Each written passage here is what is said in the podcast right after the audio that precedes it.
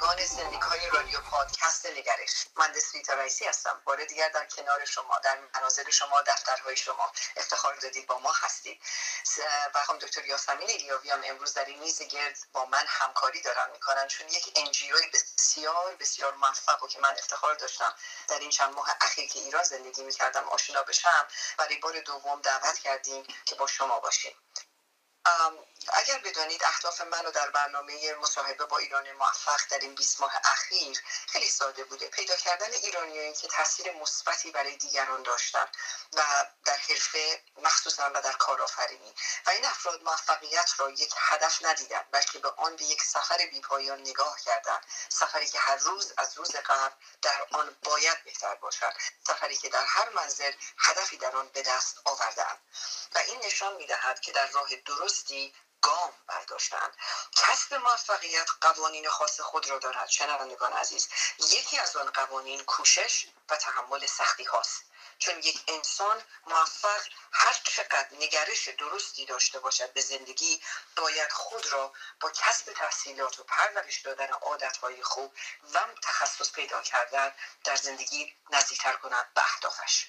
در میز گرد نگرش امروز نشستی که ما داریم با سه تا از افراد این ان جی او، من فقط میخوام به شما بگم واقعا افتخار میکنم این سه نفر دعوت من رو قبول کردن، چون انقدر متشکل هست زندگیشون از پروژه پشت پروژه ارائه دادن به ارگانهای مختلف از بابت جلو بردن پروژه ها و به موفقیت رساندنشون که واقعا صمیمانه از ته دلم تشکر میکنم ازشون که اینجا هستن با ما.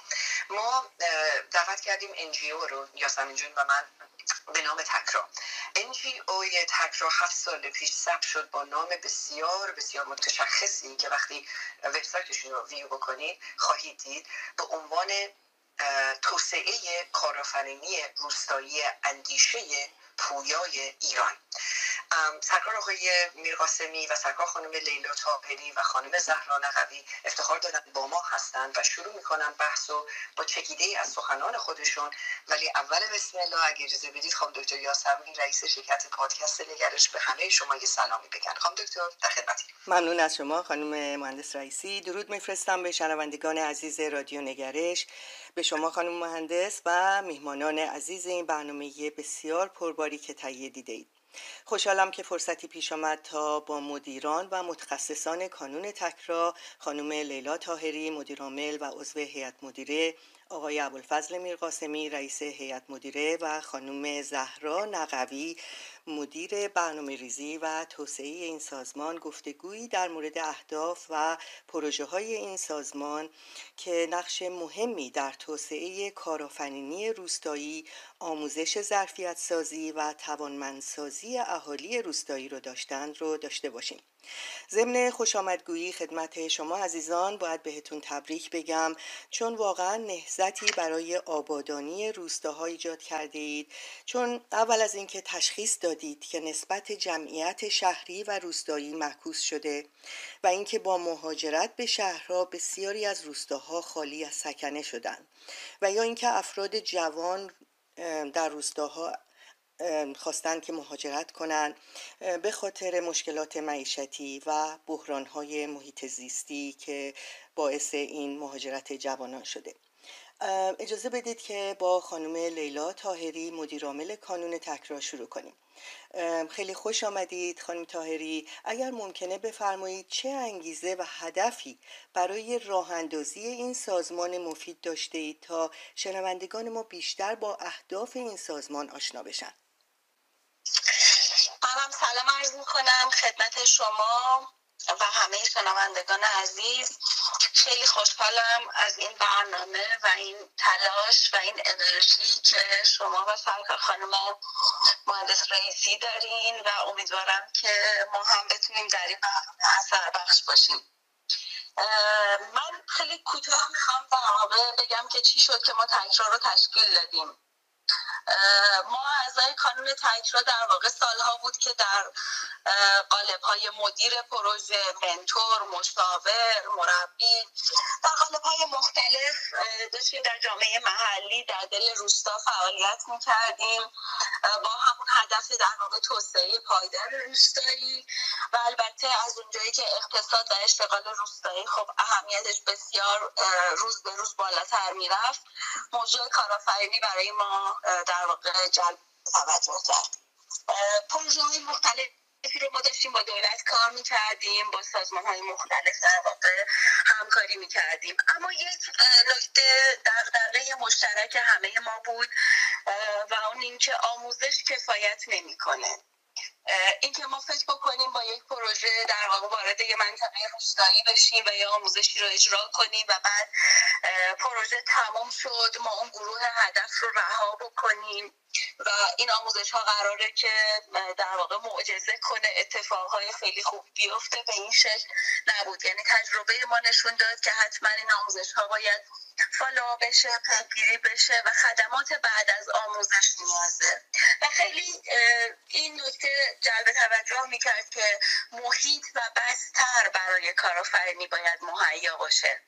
در جلسات مشترکی که ما اعضای تیم تکرا در واقع قبل از تشکیل تکرا با هم خب داشتیم، همدیگر رو پیدا کرده بودیم و گفتگو میکردیم، دیدیم این دغدغه مشترک ماست و باید گروهی تشکیل بدیم و این دغدغه رو دنبال کنیم. از اونجایی که خیلی دوست داشتیم پیشنهاداتمون تاثیرگذار باشه، بتونیم در مذاکره با بخش دولتی پیشنهاد بدیم تا در اون بسترسازی و ساختارسازی در واقع نقش داشته باشیم، تصمیم گرفتیم یک ان جی او باشیم و با نیت در واقع غیر انتفاعی بودن، داوطلبانه بودن و با نیت مسئولیت اجتماعی این هدف و این دغدغه رو دنبال کنیم.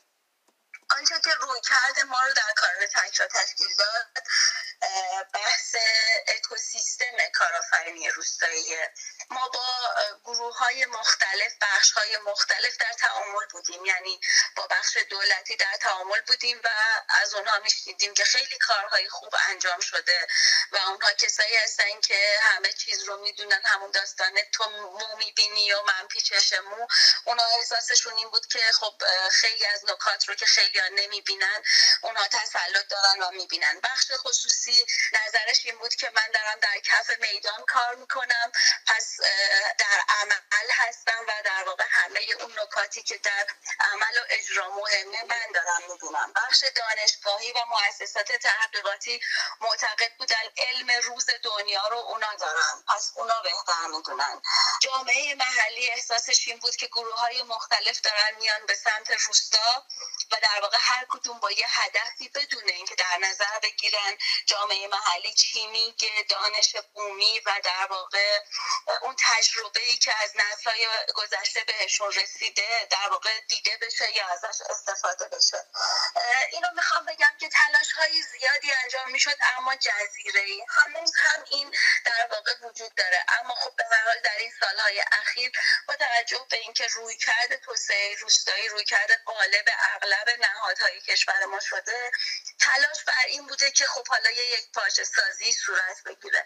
اما از همون روز اولی که ما در کانون تکرار شروع کردیم نگاهمون اینتگریشن بود. خیلی برامون مهم بود که در پروژه هایی که اجرا میکنیم حتما هر یک از بخش ها یا استیکولر ها یا ذینفعانی که در واقع میتونن در اون پروژه نقش داشته باشن، از بخش رسانه و دانشگاه و بخش خصوصی و دولتی و غیر دولتی همه تا اون نمایندگان جامعه محلی در جای خودشون ایفای نقش کنن، اما در تعامل و یکپارچگی با سایر بخش ها و اینطوریه که اون اکوسیستم در واقع میتونه فعال بشه و این چرخنده ها در واقع جفت بشن و با هم بچرخن. ما خیلی برامون مهم بود این جریان سازی و تلاش کردیم در دل پروژه هامون که این موضوع رو در واقع رقم بزنیم. من در خدمتتون هستم. خیلی ممنون از توضیحاتی که دادید. در مورد یک پارچگی و هماهنگی با جوامع محلی، سازمان‌های غیردولتی و دولتی صحبت کردید. اگر که ممکنه یه مقدار توضیحاتی در مورد این حمایت‌های دولتی یا غیردولتی، به چه صورتی این حمایت‌ها هست؟ بله خواهش میکنم.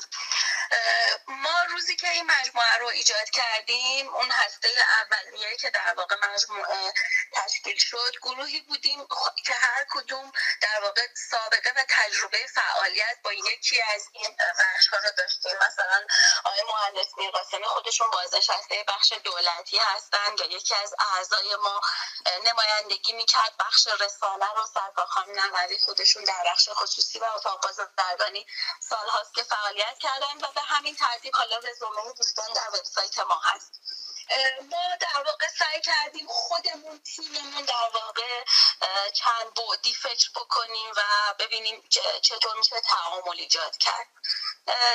به هر حال انجیو ها دو نوع روی کرد دارن. یک روی کرد اینه که اون پروژه هایی که توسط سازمان ها طراحی میشه رو و در واقع به اهدافشون نزدیک هست رو برن شرکت کنن، در مناقصه ها پروپوزال بدن و از بودجه های تعریف شده استفاده کنن. طبق قانون انجیو ها میتونن از سازمان های دولتی و حتی سازمان های بین المللی در راستای اهداف، حالا به شرط اینکه با هماهنگی باشه، استفاده کنن.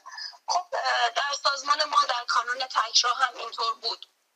ما به دنبال این بودیم که از بودجه هایی از استفاده کنیم که در واقع در راستای اهداف ما هست و در واقع در اتاق فکرمون حتما بررسی میکردیم که اگر امکان این هست که ما در این پروژه بتونیم اهدافمون رو پیش ببریم، حتما تمام تلاشمون رو بکنیم. رویکرد دومی که من فکر میکنم همه انجیو ها باید ازش تبعیت کنن و ما در کانون تکرا هم در واقع این رو دنبال کردیم، این بود که منتظر نمونیم تا سازمان‌های دیگه بیان بگن ما مثلا این بودجه رو داریم، این موضوع امساله و شما بیایید در این راستا پروپوزال بدید. به این فکر می‌کردیم که ما اگر قرار هست اهدافمون رو پیش ببریم، باید چه در واقع طرح‌هایی رو یا پروژه‌هایی رو طراحی کنیم. اتاق فکر ما مشغول در واقع این شد که در راستای اون گام‌های استراتژیکی که می‌خوایم داشته باشیم به هر حال پروژه های کوچیک در مناطق مختلف طراحی بشه. حالا اگر که بخوایم بیشتر توضیح بدیم، با توجه به اینکه همکاران من هم در این میزه گرد تشریف دارن و خب جزئیات پروژه ها رو بیشتر از من تسلط دارن، من میخوام خواهش کنم که خانم نقوی در مورد پروژه در واقع مشترکی که ما با مؤسسه سی تی اف سی اسپانیا داشتیم و با حمایت مالی اتحادیه اروپا انجام شد و البته سازمان همکار ما در ایران، سازمان منابع طبیعی و آبخیزداری کشور در واقع بوده و خیلی از سازمان‌های دولتی دیگه هم در این پروژه به ما کمک کردن و علاوه بر اون انجیوهای محلی هم در واقع ایفای نقش کردن. توضیحی بدن که این پروژه به چه شکل پیش رفت و در ادامه حالا ما میتونیم در مورد پروژه‌هایی که در اتاق فکر تکرار تولید شد هم صحبت کنیم. بسیار عالی، ممنون از شما. خانم نقوی عزیز، شما به عنوان مدیر برنامه ریزی توسعه و عضو هیئت مدیره این سازمان ممکنه در مورد همین پروژه‌هایی که خانم طاهری ذکر کردند توضیحاتی بدید، به خصوص پروژه شمال که با حمایت مشترک کشورهای اروپایی هست و اینکه کارآفرینی زنان در روستاها در این پروژه‌ها به چه صورتی هست؟ عرض سلام دارم خدمت شما. خیلی متشکر از دعوتتون و همینطور شنوندگان عزیز. امیدوارم که نتایج گفتگوی ما در واقع روشن کننده مسائل و فعالیت‌هایی باشه که گروه‌های مختلف در ایران در حوزه‌های تخصصی مشغول به کار هستند. در واقع پروژه‌ای که ما متشکرم لطفتون. پروژه‌ای که با سی تی اف سی مؤسسه پژوهشی و علمی داره انجام میشه، هدف اصلیش تقویت دانش و ظرفیت سازمان‌های جامعه مدنی یا سیویل سوسایتی ارگانیزیشنه و همونطور که خانم طاهری هم در قسمت اول توضیح دادن، با رویکرد اکوسیستم کارآفرینی و درگیر کردن همه ذی‌نفعان که مثل خود جامعه محلی، رسانه است، دانشگاه و در واقع مراکز علمی، بخش خصوصی، دولتی و غیر دولتیه. و کاری که در واقع توی این پروژه داره انجام میشه گره زدن معیشت مردم به سلامتی و شادابی جنگله از طریق تولید محصولات غیر چوبی جنگل. ما وقتی در مورد محصولات غیر چوبی صحبت میکنیم در واقع محصولاتیه که با توجه به ظرفیت، امکانات و منابع اون منطقه میاد تعریف میشه. و همونطور که میدونین ما استان انتخابیمون یکی از استانهای شمالی و استان مازندرانه که ظرفیت بسیار گسترده از جهت منابع و جنگل و محصولاتش داره. خب تمرکز ما توی این منطقه یکی بحث گردشگری بود، صنایع دستی، عسل، گیاهان دارویی، قارچ و ترافل. چیزی که برای ما بسیار مهم بود و در این پروژه هم دیده شده بود این بود که وقتی ما در مورد گردشگری داریم صحبت میکنیم منظورمون گردشگری مسئولانه، پایدار و حق محوره و اینکه تمام مردم روستا یا بخش اعظمی از اونها به نوعی درگیر این فرایند گردشگری باشن. اگه یکی اقامتگاه داره اون یکی بتونه نونش رو تأمین کنه، اونی که گاو و گوسفند داره بتونه لبنیات رو بده، دستبخت خوب داره نهار و شامش رو بده و همینطور سایر خدمات.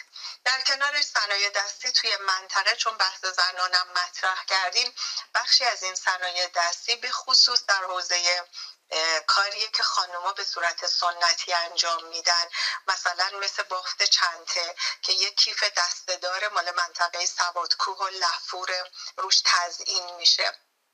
ما بحث لاک تراشی رو داریم که خب حتما محصولات قاشق و چنگال و ایناشو به صورت چوب دیدیم. بحث جاجیمه که اصلا جاجیم آلاشت همه جا معروفه و ثبت شده و همینطور تلاش کردیم که روی احیای صنایع دستی در حال فراموشی هم کار بکنیم و کاربردی کردن محصولاتی که وجود داشت.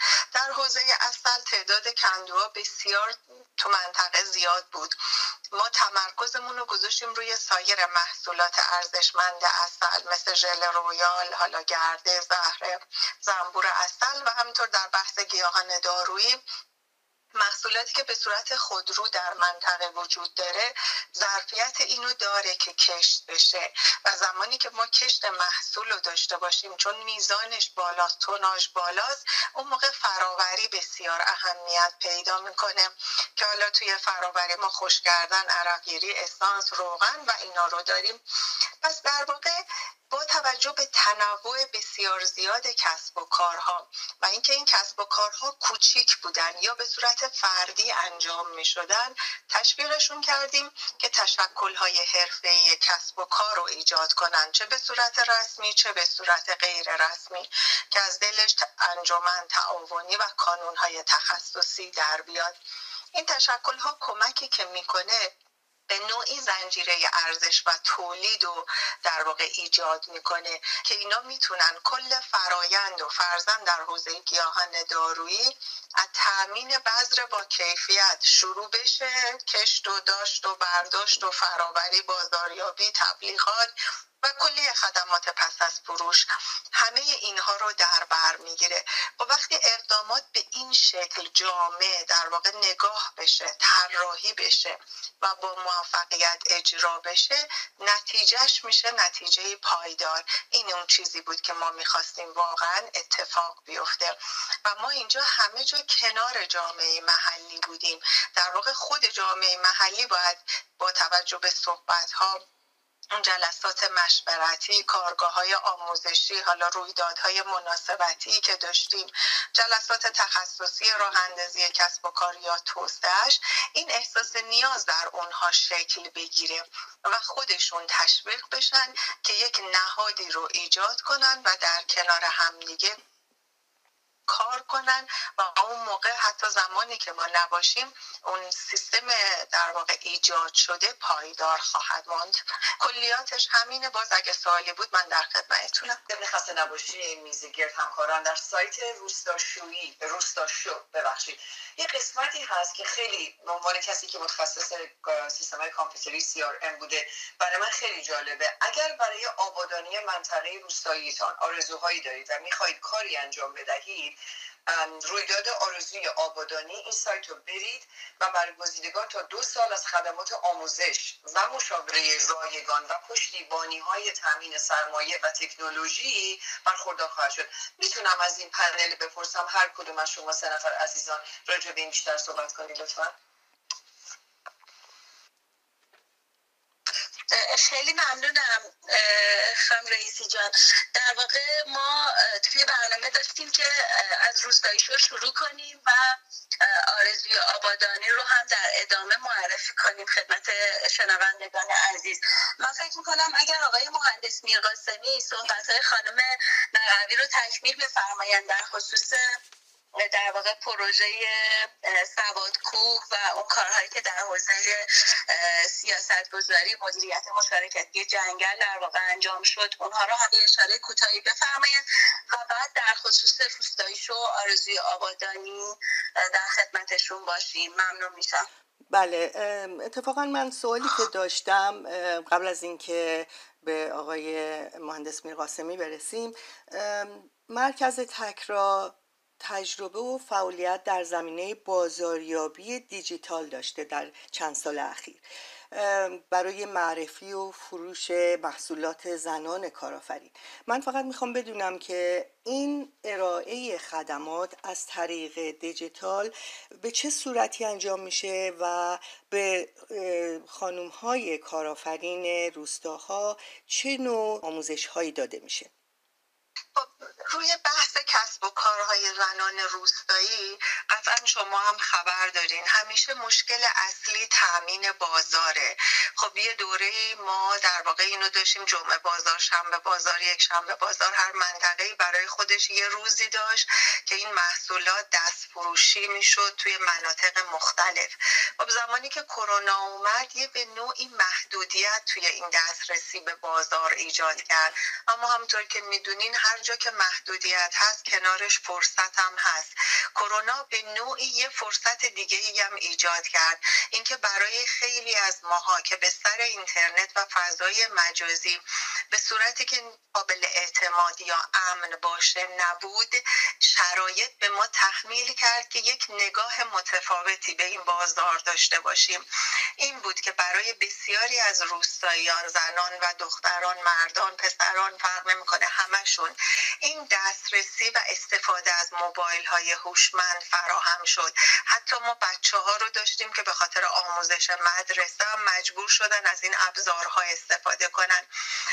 خب این فضاها راه‌های ارائه محصول رو خیلی راحت تر کرد.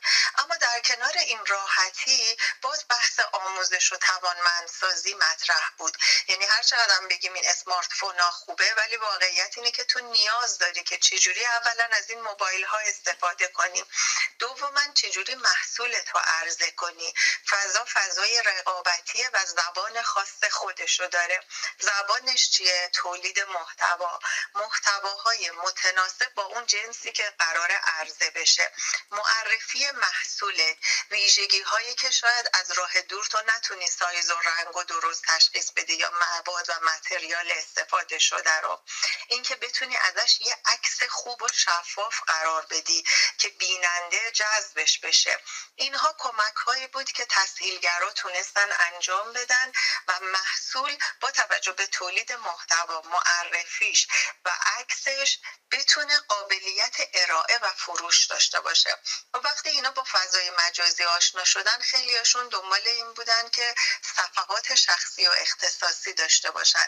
پس یه بستر شد صفحات اختصاصی خودش، یکی شد پلتفرم هایی که در مارکت ایران، در بازار ایران وجود داره، توانایی و قابلیت داره، تعداد بازدید کننده بالا داره و مردم میتونن اعتماد کنن، هم خودشون محصولشون رو بفروشن و هم مستقیم به اون مجموعه ارسال کنن، مثل دیجیکالا، مثل کشمون، مثل باسلام، مثل ایبازار.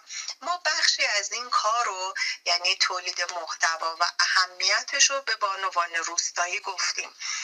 جدا از پروژه شمال، ما در رابطه با پروژه‌ای که با معاونت امور زنان داشتیم که با همکاری فناوری ریاست جمهوری طراحی شده بود، باز زنان در واقع هدف این پروژه بودند، زنانی که محصول داشتن اما بازار فروش نداشتند، مشکل بازار داشتن و با این دوره آموزشی و توانمندسازی که در واقع در تعامل با سازمان‌های مردم، نهاد و استارتاپ‌ها بود، کانون تکرا هم ورود پیدا کرد و تونست توی پنج تا از استان‌ها ببخشیم تونست تو پنج تا از استانها پروژه رو در واقع اجرا بکنه و زنان روستایی که تجربه فروش در این فضای مجازی رو نداشتن، فرصت خیلی خوبی براشون فراهم شد، هم یاد گرفتن، هم تونستن محصولشون رو بفروشن و هم اون دغدغه و نگرانی که در واقع به خاطر عدم دسترسی به بازارهای حضوری بود تا حد خیلی زیادی براشون مرتفع شد. پس اگه خیلی کوتاه بگم، بحث‌های آموزش، تسهیلگری در حوزه فضای مجازی، به اضافه اینکه یه اتفاق خوبم افتاد، یعنی اینکه سیستم مخابرات خیلی از روستاها رو که دسترسی به موبایل نداشتن، به خصوص روستاهای حالا منطقه مازن در آن که پرپیچ و خم و جاده های خاکی بود، در زمان کرونا اونا هم به در واقع دکل های مخابراتی اضافه شدن و خوشبختانه خیلی خوب و سریع تونستن خودشونو برسونن و محصولاتشونو اونجا عرضه بکنن، حتی در حد محصولاتی مثل عسل و به صنایع دستی. بسیار عالی، ممنون از توضیحات مفیدی که دادید. آقای مهندس میرقاسمی، شما به عنوان رئیس هیئت مدیره تکرا و کارشناس ارشد منابع آب و پروژه‌های بین‌المللی در زمینه ظرفیت سازی و توسعه، ممکنه در مورد پروژه‌های جنگلی و به خصوص نقش نهادهای مختلف صحبت بکنید و توضیحاتی هم در مورد جشنواره‌هایی که ترتیب داده اید رو بفرمایید. سلام عرض می‌کنم خدمت شما خانم رئیسی و شنوندگان محترم این پادکست.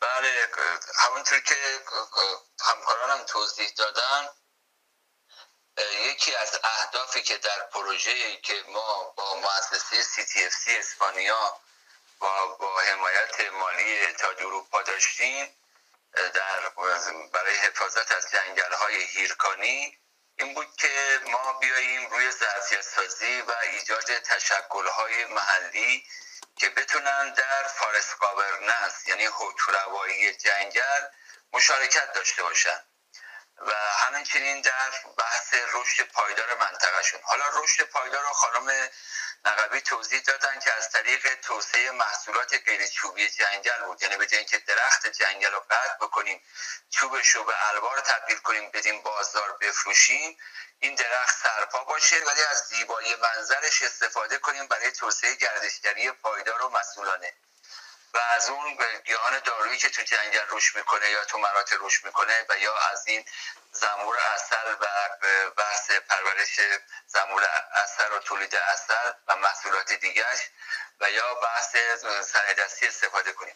اما در اون بحث گاورننس و حیط‌روایی، یعنی فرایند تصمیم سازی و تصمیم گیری و سیاست گذاری، همونطور که میدونید ما حاکمیت بالاخره معمولا نگاه بالا به پایین داره و دستوری، بخش خصوصی هم معمولا دنبال سود و منفعت بیشتر هست. اینجا نهادهای مدنی مثل ان جی او ها، تشکل ها، انجمن ها، اتحادیه ها هستن که باید بیان اون دو تا نهاد دیگر رو تعدیل بکنن در راستای دستیابی به خیر و منفعت عمومی. بنابراین پروژه شمال ما تاکید داشت که اگه میخوایم جنگل ها حفظ بشه، باید جامعه محلی حساس بشه نسبت به حفاظت از محیط زیست و جنگل، چون معیشتش هم مستقیم یا غیر مستقیم وابسته به جنگله. اگه گردشگر میاد تو منطقه شمال به خاطر اون زیبایی منظر و جاذبه هوای پاک و جاذبه‌ای که به صورت جنگل داره، اون فضای آرامش و آسایشی که داره، خب به شرطی میاد که جنگل شاداب باشه، سالم باشه. اگه جنگل مخروبه باشه و پر از زباله، هیچکی رغبت نمیکنه اونجا بیاد. و خوشبختانه اونایی که در زمینه گردشگری فعال بودن، در منطقه شبکه داشتن، بعد از این مدت دیدیم که خودشون اومدن ان جی اویی تأسیس کردن برای حفاظت از جنگل و اطلاع رسانی و آگاهی بخشی و حساس سازی جامعه محلی که حواسشون به این مثلا جنگل ها و طبیعت زیبای شمال باشه. بنابراین ما دنبال این بودیم که یه سری ان جی اوهای محلی که حالا بودن تقویت بشن، ان جی اوهای جدید تأسیس بشن که اینا بتونن بعداً با شبکه سازی در حوزه سیاستگذاری و تصمیم سازی برای مدیریت جنگل ها مشارکت بکنن که حالا اتفاقات خوبی هم تو منطقه افتاده و ما در هر شهرستان الان یه شبکه از ان جی او های محیط زیستی هستن، در سطح استانی شبکه با نمایندگان این شبکه های شهرستانی هستن و در سطح ملی هم یه شبکه ملی تشکل های محیط زیستی و منابع طبیعی رو داریم. اما در اون تو ایده هایی که خود تکرار داشت، من عیزه بدید سوالی هم که خانم رئیسی کردن، بحث جشنواره روستایی شو و جشنواره آرزوی آبادانی رو یه توضیح کوتاهی بدم. ما همونطور که خانم طاهری گفتن، خب به اعضای هیئت مؤسسه تکرار تجربه طولانی، یعنی از بیست و پنج سال تا چهل سال تجربه کاری داشتن در حوزه‌های مختلف و کار با جامعه محلی. ما دیدیم که وقتی ما به عنوان یه بیرونی آوتسایدر میریم و میخواییم کمک بکنیم به جامعه محلی که توسعه پیدا بکنه، به عنوان تاثیرگر میریم و میخواییم به اونا انگیزه بدیم، اونا بعضن به ما میگن که ای بابا شما از شهر اومدید، نفستون به قول معروف از جای گرم در میاد، از مسائل مشکلات ما خبر ندارید و نمیدونید اینجا کار کردن چقدر سخته و اینا. بنابراین خیلی نمیتونیم بهشون انگیزه بدیم که تغییر بکنند و به اصطلاح یه تحولی ایجاد بشه در سطح جامعه محلی. بنابراین به ذهنمون رسید که بیاییم نوآوران روستایی رو شناسایی بکنیم و اونا رو در قالب یه جشنواره به اسم روستایی شو معرفی بکنیم. شو که اینجا میگیم دو منظوره است، هم شو به معنی شدن، روستایی شو یعنی روستایی بشویم، آرمون نیاد، اون شأن و منزلت روستانشینی رو حفظ بشه. دو، شو به معنی نمایش قابلیت‌های روستاست، توانمندی‌های روستاست، ظرفیت‌های روستاست، اینا به نمایش در بیاد، شو بشه، نمایش داده بشه.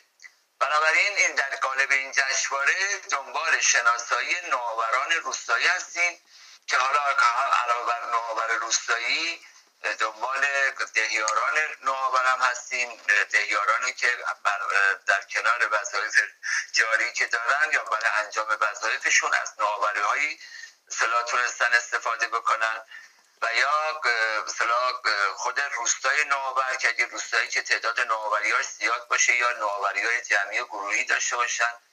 و بعد از سال بعدش ما صندوق نوآور رو داشتیم، صندوق اعتبارات خرد نوآور، و پارسال هم شرکت تعاونی نوآور روستایی رو داشتیم که دنبال این بودیم که نوآوران، اونایی که از ایده‌های جدیدی رو مثلا تست کردند و نوآوری داشتن، حالا در چه بحث تولید محصول، چه عرضه محصول و کالا و اینا، بازاریابی، هر روشی که در فرایند تولید کالا و خدمات نوآوری داشته، اینا میتونستن در جشنواره بیان و داوری میشد و از برترین ها اصطلاح تقدیر میشد و معرفی میشدند و اینا که تو حالا پیج اینستاگرام روستایی شو همه اینا فیلماش هست.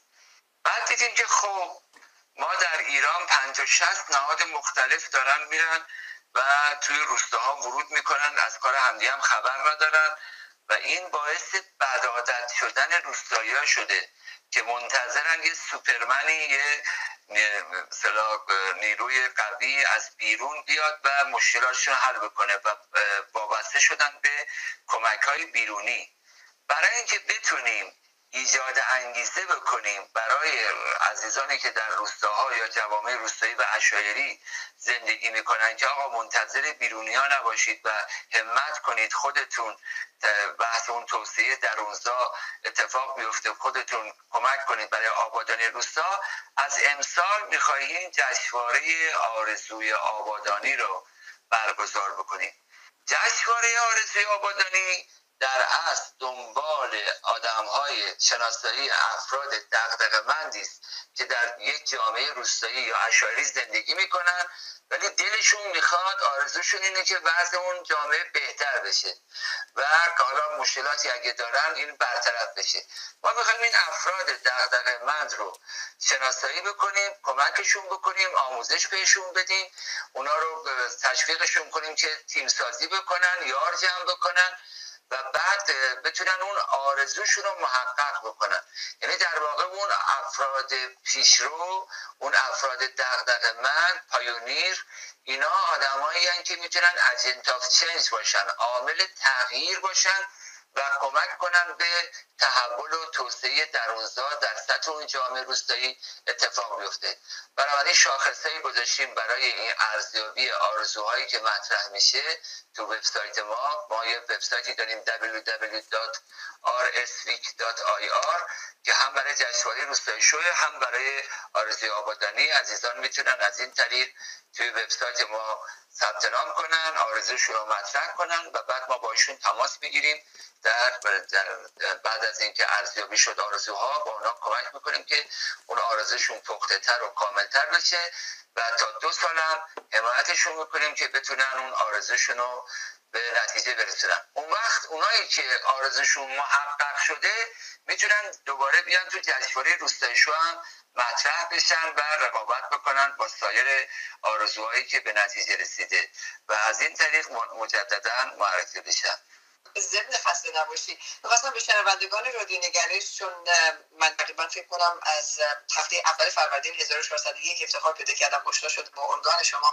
میشه دوستان به شنوندگان ما توضیح بدید دو سال پیش به یونایتد نیشن شما مفتخر شده بودید که صحبتی داشته باشید، آیا نشستی که قرار بود اونجا انجام بشه که میدونم نشد به دلایل خوبه که اتفاق افتاده بود، صلاح نبود، بالاخره پاندمی کرونا خیلی خیلی فاجعه ها به بار آورده برای عزیزان، میتونم ازتون خواهش کنم آیا امکانش هست دوباره دعوت بشید به یونایتد نیشن در نیویورک برای سخنرانی در رابطه با تکرار؟ البته اون بحثی که من دعوت شده بودم در طی من مطالعاتی داشتم به عنوان مشاور ملی برای مجمع جهانی جنگل که در نیویورک هست و در چون مثلا در جلساتی که برای سیاستگذاری حوزه جنگل میذارن از ان جی او هم دعوت میکنن، حالا منم دعوت کرده بودن توی نشستی حضور داشته باشم از طرف یو ان اف اف United Nation Forum on Forest، ولی من همزمان که این دعوتنامه برام اومده بود من در تانزانیا بودم، برای مطالعه رفته بودم اونجا در حوزه آب، برای تا برگردم ایران و برم دبی درخواست ویزا بکنم فرصت کم بود و دیگه برای ایرانی هم که خب ویزای آمریکا رو سختگیری میکنن متاسفانه محروم شدم، ولی در آینده بله ممکنه که مجددا دعوت بشم. دوستان خوبی در یو ان اف اف داریم که لطف دارن و حالا سایر انجیوهایی هم که در حوزه محیط زیست و منابع طبیعی فعالن در نشستهای بین‌المللی معمولا شرکت میکنن. خیلی ممنون از آپدیتتون. از تانزانیا تعریف کنید، چطور بود اون نشست؟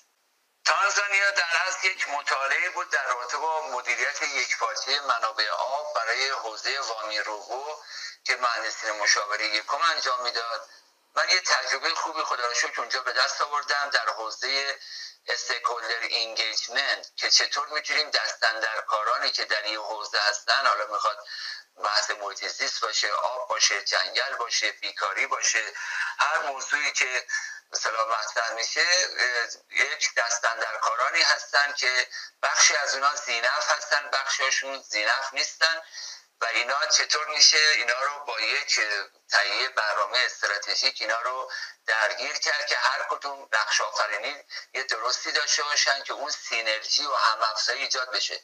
معمولا ما می‌بینیم دستگاه‌هایی که در ایران چون هماهنگی نیست بینشون، از کار همدیگه خبر ندارن، بعدا بعضا ممکنه که اثرات کار همدیگه رو خنثی بکنن. ولی تو این استیکولدر اینگیجمنت دنبال این هستیم که از ظرفیت هر کدوم از این دست‌اندرکاران به نحو مقتضی و مناسب استفاده بشه در راستای رسیدن به اهداف اون مطالعه که حالا اونجا در تانزانیا بحث مدیریت یکپارچه منابع بود. سپاسگزارم باره دیگر. سرکار خانم زهرا نقوی دیروز در رابطه با آماده شدن برای گزارش امروز راجع به یو ان دی پی در سال دو هزار و پانزده میلادی که منجر شده بود با افتتاحیه ان جی او شما در تهران و بانک جهانی توانمندسازی برای خاورمیانه، قرار شد امروز چکیده ای از اون صحبتی که من و شما دیروز داشتیم برای شنوندگانمون مطرح کنید لطفاً. خواهش میکنم. دیروز موردی که شما فرمودین بحث هفته جهانی کارآفرینی بود که خدمتتون عرض کرده بودم من جزو شورای سیاست گذاریش بودم. اگه منظورتون اینه من توضیح رو ادامه بدم. بله خواهش میکنم. یکی از دو مورد بود. تمنا میکنم. خواهش میکنم. خواهش میکنم. خب میدونین که خیلی از کشورها روی بحث کارآفرینی سالیان ساله دارن کار میکنن و براشون خیلی مهمه و هدف این بوده که تشویق بکنن افراد مختلف و به خصوص نسل جدید کارآفرینا رو، یعنی کسایی که فارغ التحصیل شدن یا دیپلمشون رو گرفتن، به فکر این باشن که کسب و کار خودشون رو راه بندازن و از طرف دیگه کمک بکنن به اینکه جایگاه کارآفرینی در اذهان و باور انسانها و جوامع ارتقا پیدا بکنه و همینطوری اصلا افراد مختلف که توی جامعه هستن فقط به این فکر نکنن که مثل قدیم میگفتن آب باریکه کارمندی، اطمینان خاطر از اینکه حقوق بگیر بشی، بلکه یه مشوقی براشون بشه که به سمت کارآفرینی رو بیارن. این بود که کشورها تصمیم میگیرن به صورت متمرکز در ماه نوامبر بیان این هفته جهانی کارآفرینی رو برگزار کنن، هر کشوری در داخل کشور خودش.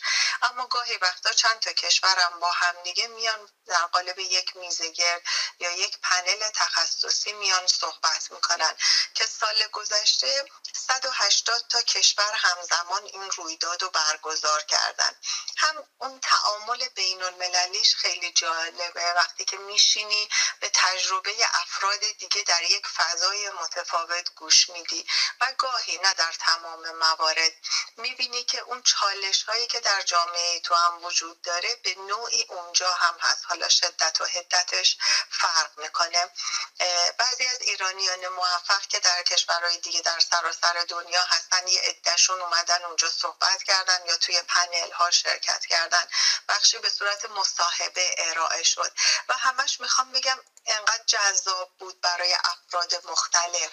و یه اتفاق خیلی خوبی هم در سال گذشته افتاد، اینکه به صورت ویژه یه رویداد تخصصی برای بانوان معرفی شد و هدفش چی بود؟ اینکه انتقال تجربه توش اتفاق بیفته، توانمندی های هر کدوم از اعضایی که در واقع شرکت کرده بودن به نوعی معرفی بشه و اگر کسایی بودن که در یک حوزه فعالیتشون حالا موفق بودن یا افتخاراتی داشتن چه در سطح ملی و بین المللی بیان صحبت بکنن. در کنار اینم باز یه سری پنل های تخصصی بود که بخشش باز مخصوص زنان بود که متفاوتش کرده بود از سالیان گذشته و این به نظرم خیلی خوب بود.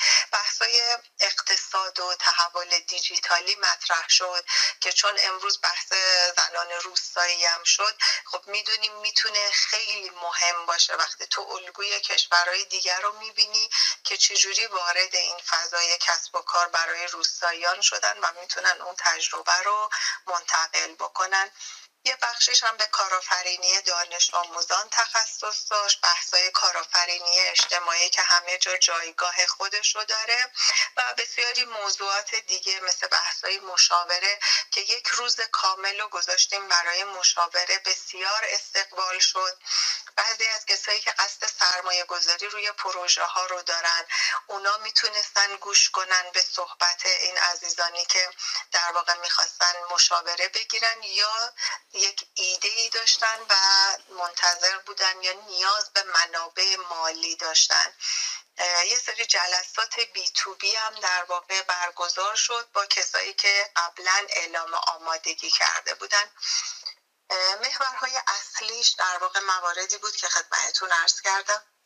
واقعا باید بهتون تبریک بگم به این فعالیت‌های ارزنده‌ای که انجام میدید که روستاییان رو تشویق به نوآوری و کار و کوشش در روستاهای خودشون میکنید تا زندگی خودشون و مردم منطقه خودشون رو بهبود ببخشن و همچنین به محیط زیست و منابع طبیعی کمک میکنند که میراث فرهنگی رو در منطقه حفظ بکنن. خیلی ممنونم از شما. من در جنبندی صحبت‌های دوستان و همکارانم جناب آقای مهندس میرقاسمی و سربا خانم نقوی میخواستم بگم که ما در واقع رویداد روستایی شو یا جشنواره روستایی شو رو سه سال پیاپی در کانون تکرا اجرا کردیم. سیاست گذاری این رویداد به این شکل هست که از رویداد یک روزه به سمت رویداد یک هفته‌ای در واقع داره میره. ما حالا حتی روی برندینگ این رویداد کار کردیم و آر اس ویک اختصار حالا انگلیسیش رورالشو ویک هست و در واقع حالا اون روستایی شو به فارسی رو به انگلیسی رو هم همون شو به معنی نمایش تفسیر کردیم که آقای مهندس فرمودن. در این رویداد یک هفته ای سه در واقع تارگت گروپ داریم که یکیشون هم خود نوآورا هستن که تونستن رقم بزنن علی‌رغم سختی و مشکلات کار و زندگی در روستا ناامید نشدن، ادامه دادن، مهاجرت نکردن و در واقع تونستن راهکار پیدا کنن، راهکارهای نوآورانه، اگرچه که اول خیلی ها در واقع ازشون استقبال نکردن اما به مرور زمان مردم به اینها روی آوردن، مسئولین از اینها استقبال کردن. ما این افراد رو در واقع تعدادشون نمیتونیم بگیم خیلی زیاده در سطح کشورمون ولی اون تعدادی که هستن واقعا فعالیتشون چشمگیره. اینها رو سعی کردیم شناسایی کنیم. دسته بعد در روستایی شو حامیان نوآوری روستایی هستند. تمام کسانی که حالا چه در حوزه انتقال دانش و تکنولوژی، چه در حوزه تامین سرمایه، چه در حوزه تسهیل قوانین و مقررات دارن حمایت میکنن از نوآوری روستایی، در این رویداد سعی میکنیم بهشون بپردازیم و حتی چالش ها و فرصت ها رو هم در واقع یادآوری کنیم. و دسته بعدی کسانی هستن که بهشون میگیم در مسیر نوآوری، یعنی هنوز نوآوریشون محقق نشده اما چند گامی در واقع برداشتن که حالا سعی میکنیم اونها رو از طریق آرزوی آبادانی حمایت کنیم. کسانی که در آرزوی آبادانی شرکت میکنن هنوز در فاز ایده هستن، یعنی توی ذهنشون شبا که میخوابن، صبحا که بیدار میشن، مدام یه فکری از درونشون در واقع میاد که دلشون میگه تو باید یه کاری بکنی، تو عامل تغییری، تو باید یه تأثیری برای جامعه داشته باشی. این افراد در واقع برای ما بسیار ارزشمند هستن و تجربه نشون داده نه فقط ما، هر یک از سازمان‌ها یا انجیو های دیگه یا پروژه های دیگه که با جامعه محلی کار کردن اگر موفق بوده دلیل اصلیش حضور این افراد در واقع پیشرو و نوآوره که به دنبال خودشون جامعه محلی رو هم در واقع حرکت میدن به سمت رشد و پیشرفت. حالا من میخواستم در ادامه بگم پروژه های بعدی تکرار رو تا برای اینکه ما بتونیم موفق باشیم این رویدادها زمینه ساز در واقع انگیزه دهی و در واقع شناسایی افراد مؤثر روستایی.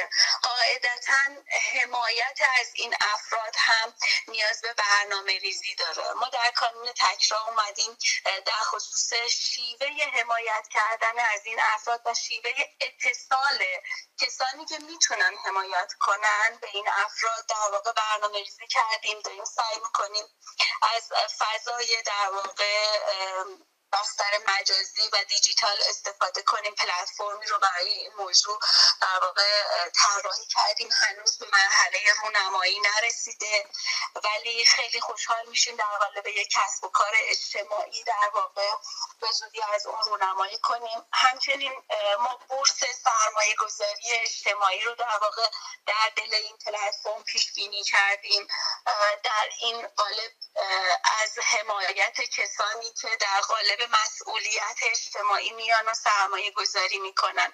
حالا این سرمایه گذاری صرفا در واقع نقدی یا مالی نیست، خیلی ها در واقع با به اشتراک گذاشتن دانش و تجربهشون از نوآوران روستایی ما حمایت میکنن. داریم سعی میکنیم اون گروه و دسته رو هم شناسایی کنیم، ارزیابی کنیم و به تناسب به کسانی که میتونن بهره ببرن از این خدمات و کمک ها در واقع معرفیشون بکنیم. اینها برنامه های آینده ماست در راستای اینکه برنامه های امروزمون بتونه پایدار و اثر بخش باشه. بسیار عالی، امیدواریم که بتونیم در میزگردهای دیگری هم در مورد پروژه‌های مختلفی که دارید بیشتر صحبت کنیم و گفتگویی داشته باشیم.